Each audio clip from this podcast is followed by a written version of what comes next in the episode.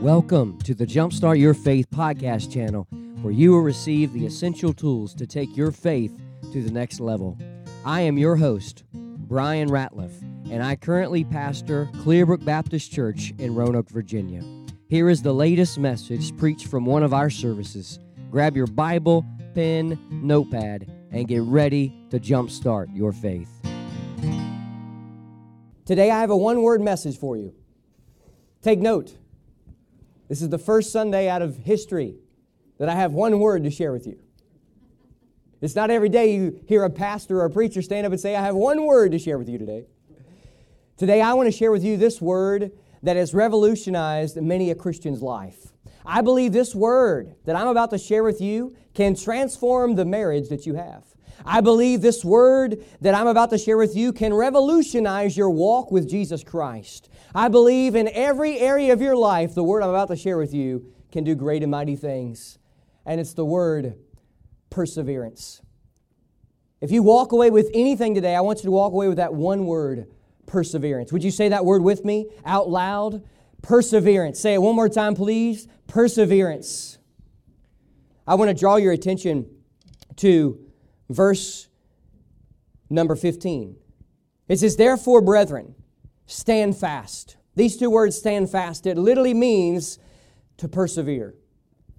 And today, if we need a message now more than ever, it's for Christians living in this world full of sin to persevere in their walk with God, to persevere in their faith. When we think of perseverance, many things come to mind. But perseverance means sticking with your goal regardless of any disappointments or obstacles along the way, no matter how impossible the task may seem. It is having the will and eternal, excuse me, and et- an internal strength to know what you want and to stick to it until you accomplish it. Of course, perseverance must be accompanied by intellect. You cannot pursue a goal or plan that has not been well thought out. For a person who is merely persistent can be annoying to others.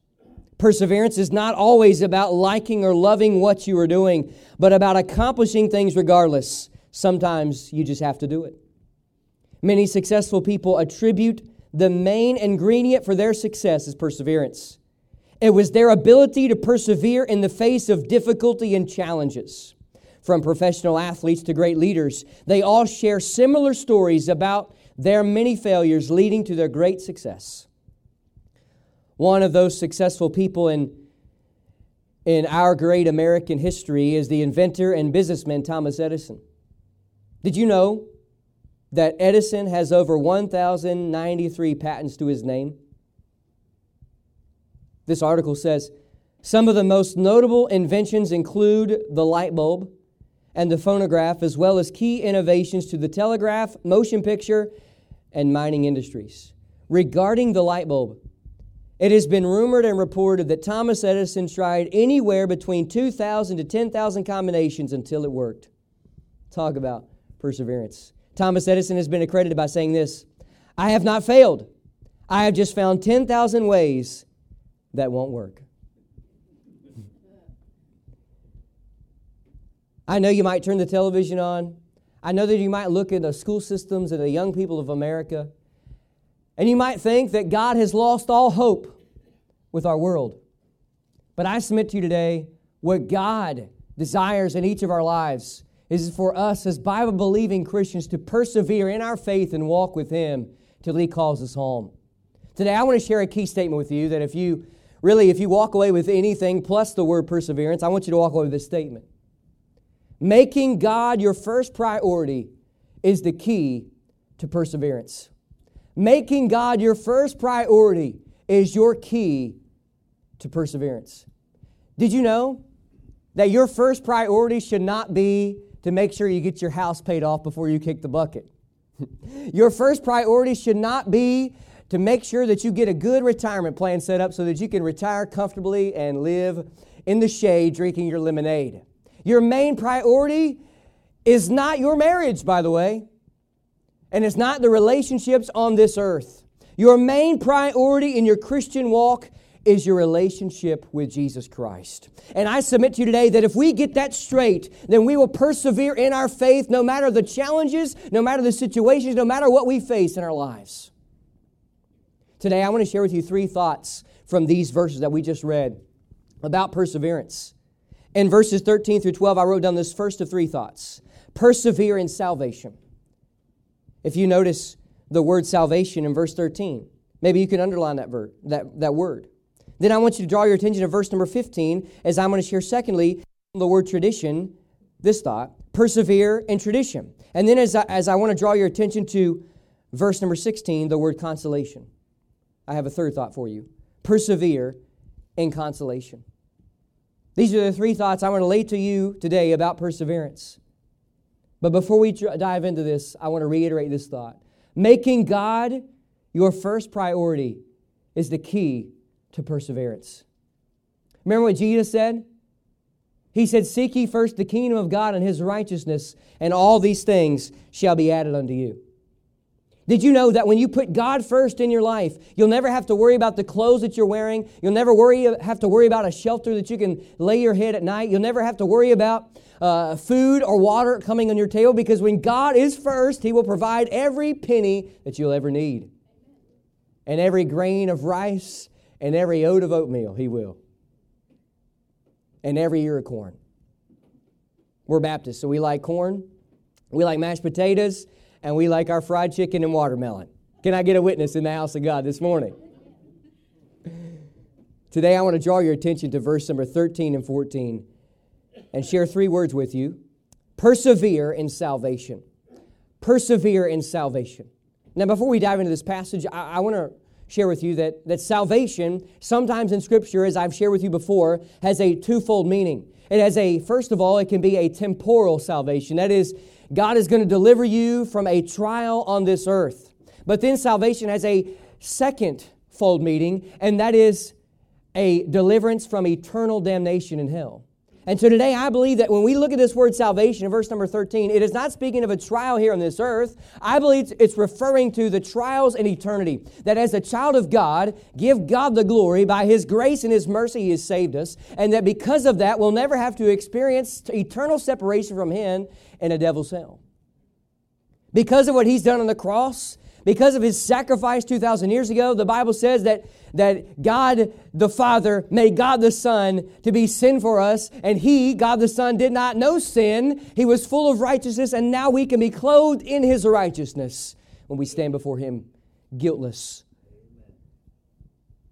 And with that in mind, when we look at this word salvation, I ask you, has there been a time in your life when you bowed your knee and confessed with your mouth that Jesus is Lord? If you died right now, this moment, this day, would you be in heaven or the horrible place the Bible describes as hell?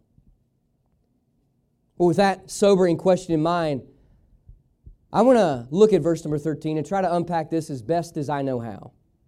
It says, "But we are bound to give thanks always to you, to God for you." So here we find that the Apostle Paul begins this statement by saying that we are commissioned, in a sense, by God to thank God for you and us meeting each other when we were in Thessalonica. And he thanks them. He thanks God on their behalf because they have received salvation. Now, I think that it would do ourselves some very good if we were to just look across the pew, look across the aisle, look to our backs, look to our fronts, and just thank God for our brothers and sisters in the household of faith this evening, excuse me, this morning. And it'd be so much better to thank God for each other than to criticize, to grumble, to gripe and complain, and to bicker towards each other.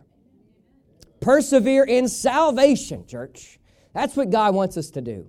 Notice that salvation is by grace and, and through faith. It is not of works. You know, there's a lot of people who, who rise up throughout the past two thousand years since Jesus Christ has come. And some people are going to say that in order to get saved, to really receive salvation, you got to keep the law. Well, actually, the Bible says that Christ has redeemed us from the curse of the law. We don't have to do that. There's going to be some that are going to come and say that, well, in order to receive salvation, you've got to get baptized. Yeah, you got to get in the, in the water, and you got to go swimming, and you got to get dunked. Well, you can get dunked to kingdom come. You can get dunked every day of the year for the rest of your life. in the name of Jesus, in the name of God the Father, and in the name of the Holy Ghost. But that's not going to save you.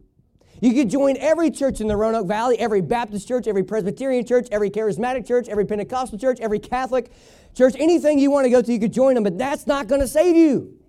The Bible says that salvation is by grace through faith. And here as we look at this, we need to understand that we have to persevere in salvation, that we have to hold to this doctrine, because there's a lot of people who are slipping from the doctrine of salvation. They're slipping by saying salvation can be obtained through another means than Jesus Christ.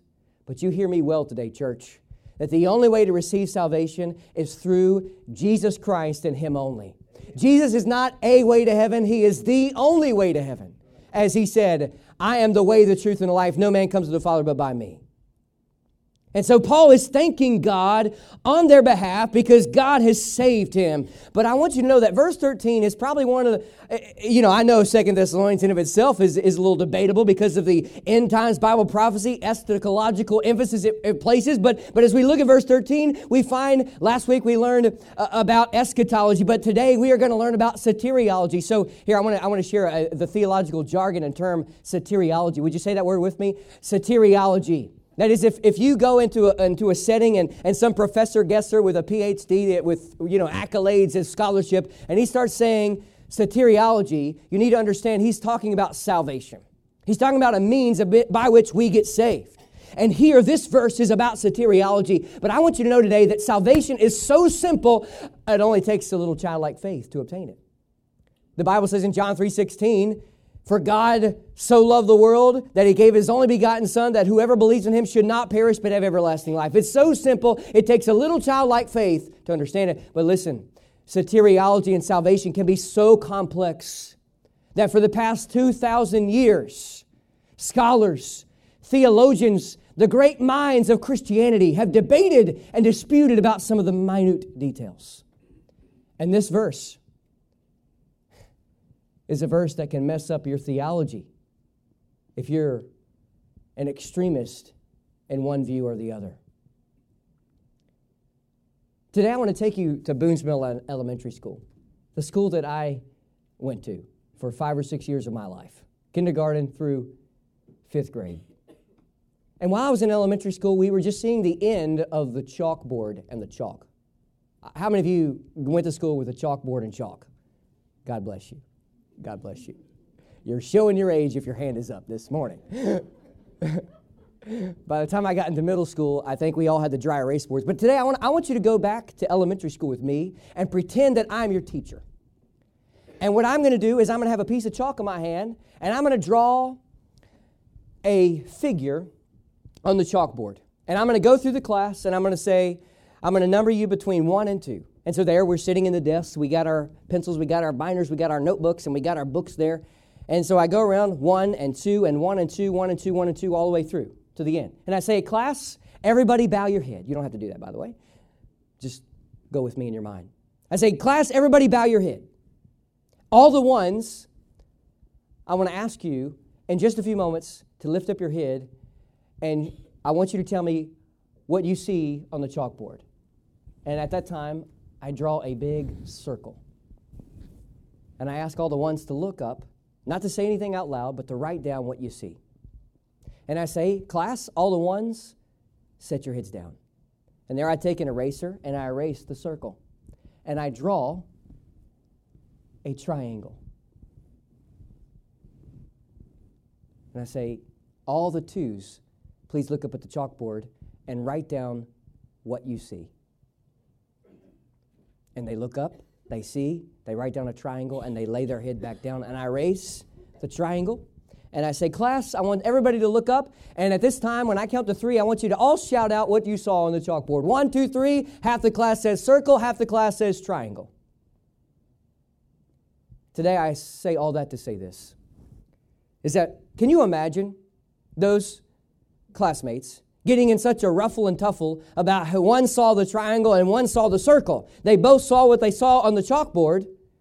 But as we relate it to theology, today, as we look at verse number thirteen, this verse really dives into what we call Calvinistic theology or Arminian theology. I mean, look at the verse. It says, it says here, Because God hath from the beginning chosen you to salvation through sanctification of the Spirit and belief of the truth. Now, today, I'm not here advocating any branch of theology, but I want you to say, I want to say this with you, that I could take the Bible and I could share with you all the verses that a Calvinist would teach to really support their five points of Calvinism, and I could take you on the other side and show you all the verses to support the Arminian five points and share with you a defense for both sides.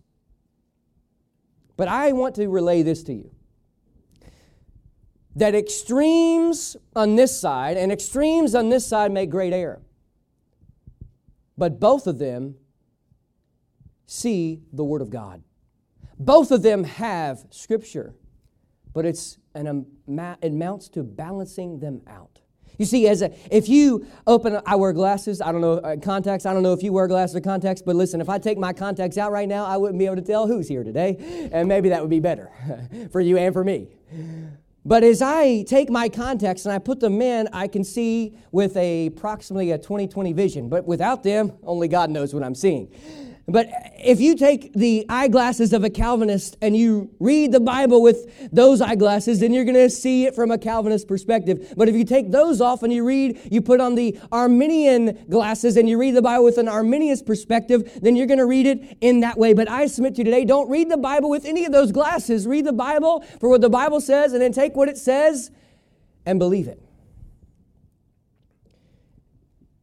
It says, we are bound to give thanks always to God for you. And the, he is thanking God on their behalf.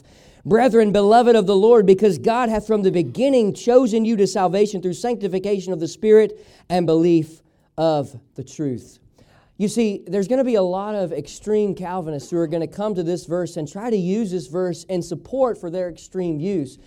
Now, be that as it may, I believe this verse is simply saying this. Paul is reminding these believers that they are going through a great trial and persecution. Remember, Paul and Silas and Timothy went to Thessalonica and they go, they start a church for thirty days. They were there and then they were kicked out of town. And then they go and they kick them out of another town and, and they assaulted Jason's house and they receive great persecution. And he's writing them and say, hey, I know that you received persecution. I know that you're going through great trials, but I remind you today that at some point in time, God saved you and he chose you for salvation. Now, this is the best way I can explain all this stuff. I like what Charles Spurgeon said. He said, when you are unsaved and you're looking at salvation on the doorway, it says, whosoever. And then when you get saved and you walk through the doorway of salvation, which is through Jesus Christ, and you look back at the door, it says, chosen by God. It's the best way I can explain all this stuff to you today. Today, I'm not advocating any view of Arminian theology or Calvinistic theology. I am advocating this, that God knows who is going to get saved and who is not going to get saved. And God has made salvation possible for every person to receive Him as Lord and Savior. And here, He is reminding them that there was a time in your life that you were lost and God saved you. And you are going to persevere in your faith because God saved you. This reminds me of First John, where the Bible says that they went out from us because they were not of us. And if somebody who comes and makes a profession of faith and they and then deny that profession, then most likely they were never saved to begin with. And by the way, for a couple hundred years and a few hundred years of the branches of theology, that if somebody wanted to be classified as a Calvinist, that meant that they did not believe you could lose their salvation. And if they believed that you could lose your salvation, you were classified as an Arminian. Well, all that in mind, I want to just say this. Persevere in salvation. If you are saved, you are going to endure until the day that God calls you home. If all you've made is a profession of faith and your salvation is not anchored and settled, then you need to get it settled before it's eternally too late. Verse fourteen says, whereunto He called you by our gospel to the obtaining of the glory of our Lord Jesus Christ. Verses thirteen and fourteen, I wrote on this. Persevere in salvation. Making God your first priority is the key to perseverance. Remember, if if if you know that you know that you know that you know that God saved you, then you know that you're going to persevere through your faith. No matter what trial, no matter what persecution, no matter what comes your way, you're not going to be shaken. You're going to remain grounded and settled in what you believe in because Jesus has saved you. But now would you look at verse fifteen? The Apostle Paul says, therefore. I like what the old country preacher said. He said, whenever you see therefore, you got to find out why it's there for. Therefore, brethren, stand fast. This word stand fast means to persevere. And that is the message today. Perseverance. Persevere in salvation. But I want to share with you secondly today from verse fifteen. Look at the word traditions. Would you say tradition with me on three, one, two, three? Tradition. Say it one more time, please. Tradition. I wrote down this. Persevere in tradition. Persevere in tradition. Now, I don't know about you, but if you're like my family, every family has traditions that they do. Whether it's for Thanksgiving, whether it's for Christmas, whether it's for birthdays, whether it's for, for whatever. But you know, this word tradition is not about that. This word tradition is not about, well, we've blessed God, we've always sang from the hymnal, so we're always going to sing from the hymnal. This doesn't mean that, well, bless God, we're Baptists, and we're going to bless God, die as Baptists. Listen, the reason why I'm a Baptist today is because I believe the Baptist faith best lines up with the Word of God. One of my professors, when I have been studying through undergraduate and through graduate school, one of my professors, he said these words, and it shocked me. He said, if it's Baptist, it's Bible. And if it's Bible, it's Baptist. Please don't say amen there. Please just don't do that. Because I could share with you several reasons and stuff of what doesn't always line up in Scripture about the Baptists, what things they practice, and some of the details that they believe. But I am a Baptist because I believe it best represents the overarching teaching of the Word of God. But if the Baptist denomination just ceased to exist, this wouldn't bother me, because I know I am not classified as a Baptist. I am classified as a born-again, blood-Bible-believing child of God. Now, you may want to classify yourself as a Baptist. That's fine. And I do classify myself as a Baptist preacher. And, and I, I got saved at a Baptist camp. I went to a Baptist Bible college. I'm going to a Baptist seminary. And listen, I get it. But make sure that your tradition is not more important than the Word of God. We say, well, we've always had a piano player at our church, so bless God, we're always going to do it. We've always had Sunday school classes, so bless God, we're always going to do it. We've always done it this way, so hallelujah, thank you, Jesus, we're always going to do it that way. It's not necessarily the right attitude to have. By the way, this word tradition doesn't mean any of that stuff. This word tradition, it literally means the Word of God. It means the gospel of Jesus Christ. He says, therefore, brethren, stand fast, be persevere in your faith, and hold the traditions which you have been taught, whereby by word and our epistle. Notice the word by word. He's talking about the time when he came and he preached to them the words of God, about how Jesus is coming again, about how he's going to return, about the rapture. He said, hold these things. And then he says, and our epistle. So not just this one, but also the other one. And so as we're reading this, we need to understand that tradition is man-centered. But God's Word is God-centered. And what we should ascribe to is God's Word and not man's tradition. I'm afraid that far too many of us are more concerned about the way we've done things in the past than about what the Word of God says. I believe that far too many Christians are more concerned about how everybody did it yesterday, so we better do it the same way today. No. I know change can be hard. But we need to change our philosophy.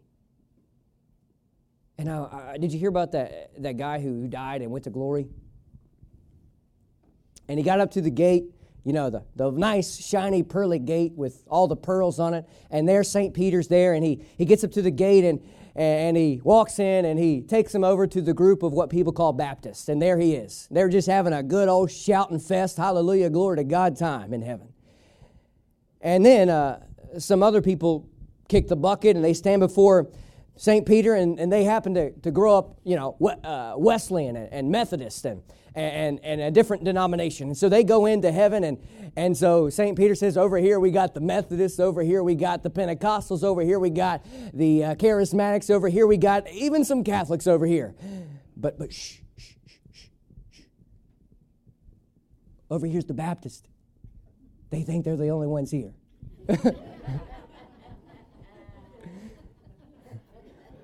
I want you to know that that if you think getting to heaven means joining a Baptist church or accepting Baptist theology, that's not the truth. The truth is, is that the way somebody gets to heaven is through Jesus Christ.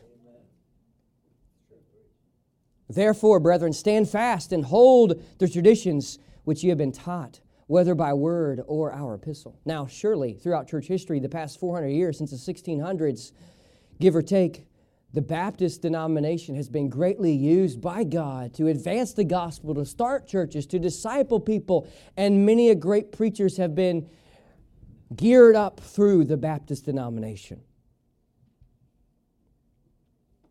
Making God your first priority is the key to perseverance.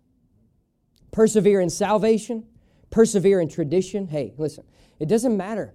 If somebody comes up and they start teaching otherwise than what the Word of God says, you can mark it down that let God be true and every man a liar. The traditions that we've been taught are found in the Word of God. Not our preferences, but the divine principles of God. Now I want to share with you from verses sixteen through seventeen. It says, now our Lord Jesus Christ Himself and God, even our Father, which hath loved us and hath given us everlasting consolation and good hope through grace, comfort your hearts and establish you in every good word and work. As I read these two verses, I wrote down this. Not only persevere in salvation, not only persevere in tradition, but I wrote down thirdly, persevere in consolation. Persevere in consolation. Look at the word consolation found in verse number sixteen. But notice it says everlasting consolation. God has given you, God has given me an eternal consolation. This word consolation means comforting someone who has gone through loss, disappointment, or suffering. Now this church at Thessalonica has gone through loss. They've gone through disappointment and they went through suffering. And maybe you're here today and you're going through loss, whether it's a loss of a loved one. Maybe you're here today and you're going through disappointment. Maybe you've been disappointed by a loved one. Maybe you've been disappointed by the church. Maybe you've been disappointed by other Christians. Or maybe you're here today, you, you, you're going through suffering, a time of great trial and persecution through your faith. Once we understand that God is our author of salvation, once we understand that God saves us, not we ourselves, and that the traditions of His Word are to be kept and persevered throughout time, then we understand that our job and duty as a child of God is to understand that the consolation He has given to us is eternal. He's settled our peace, and He's given us a peace of mind for all eternity that we'll never have to fret, worry, or be concerned about where we spend eternity. And now it's our duty and obligation to help comfort those in our faith and in the body of Christ. Verse number sixteen says consolation, and verse number seventeen says comfort. And that's what consolation means, to comfort.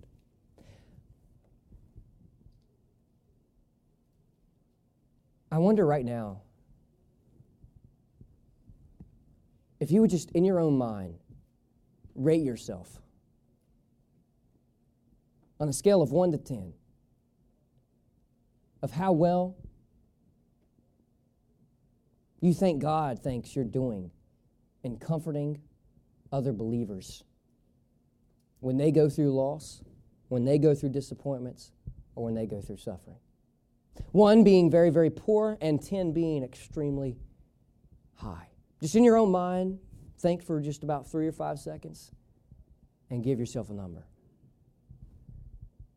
Most likely, you're here today, you're not going to choose one because that's way low. You're not going to choose ten because that's way high.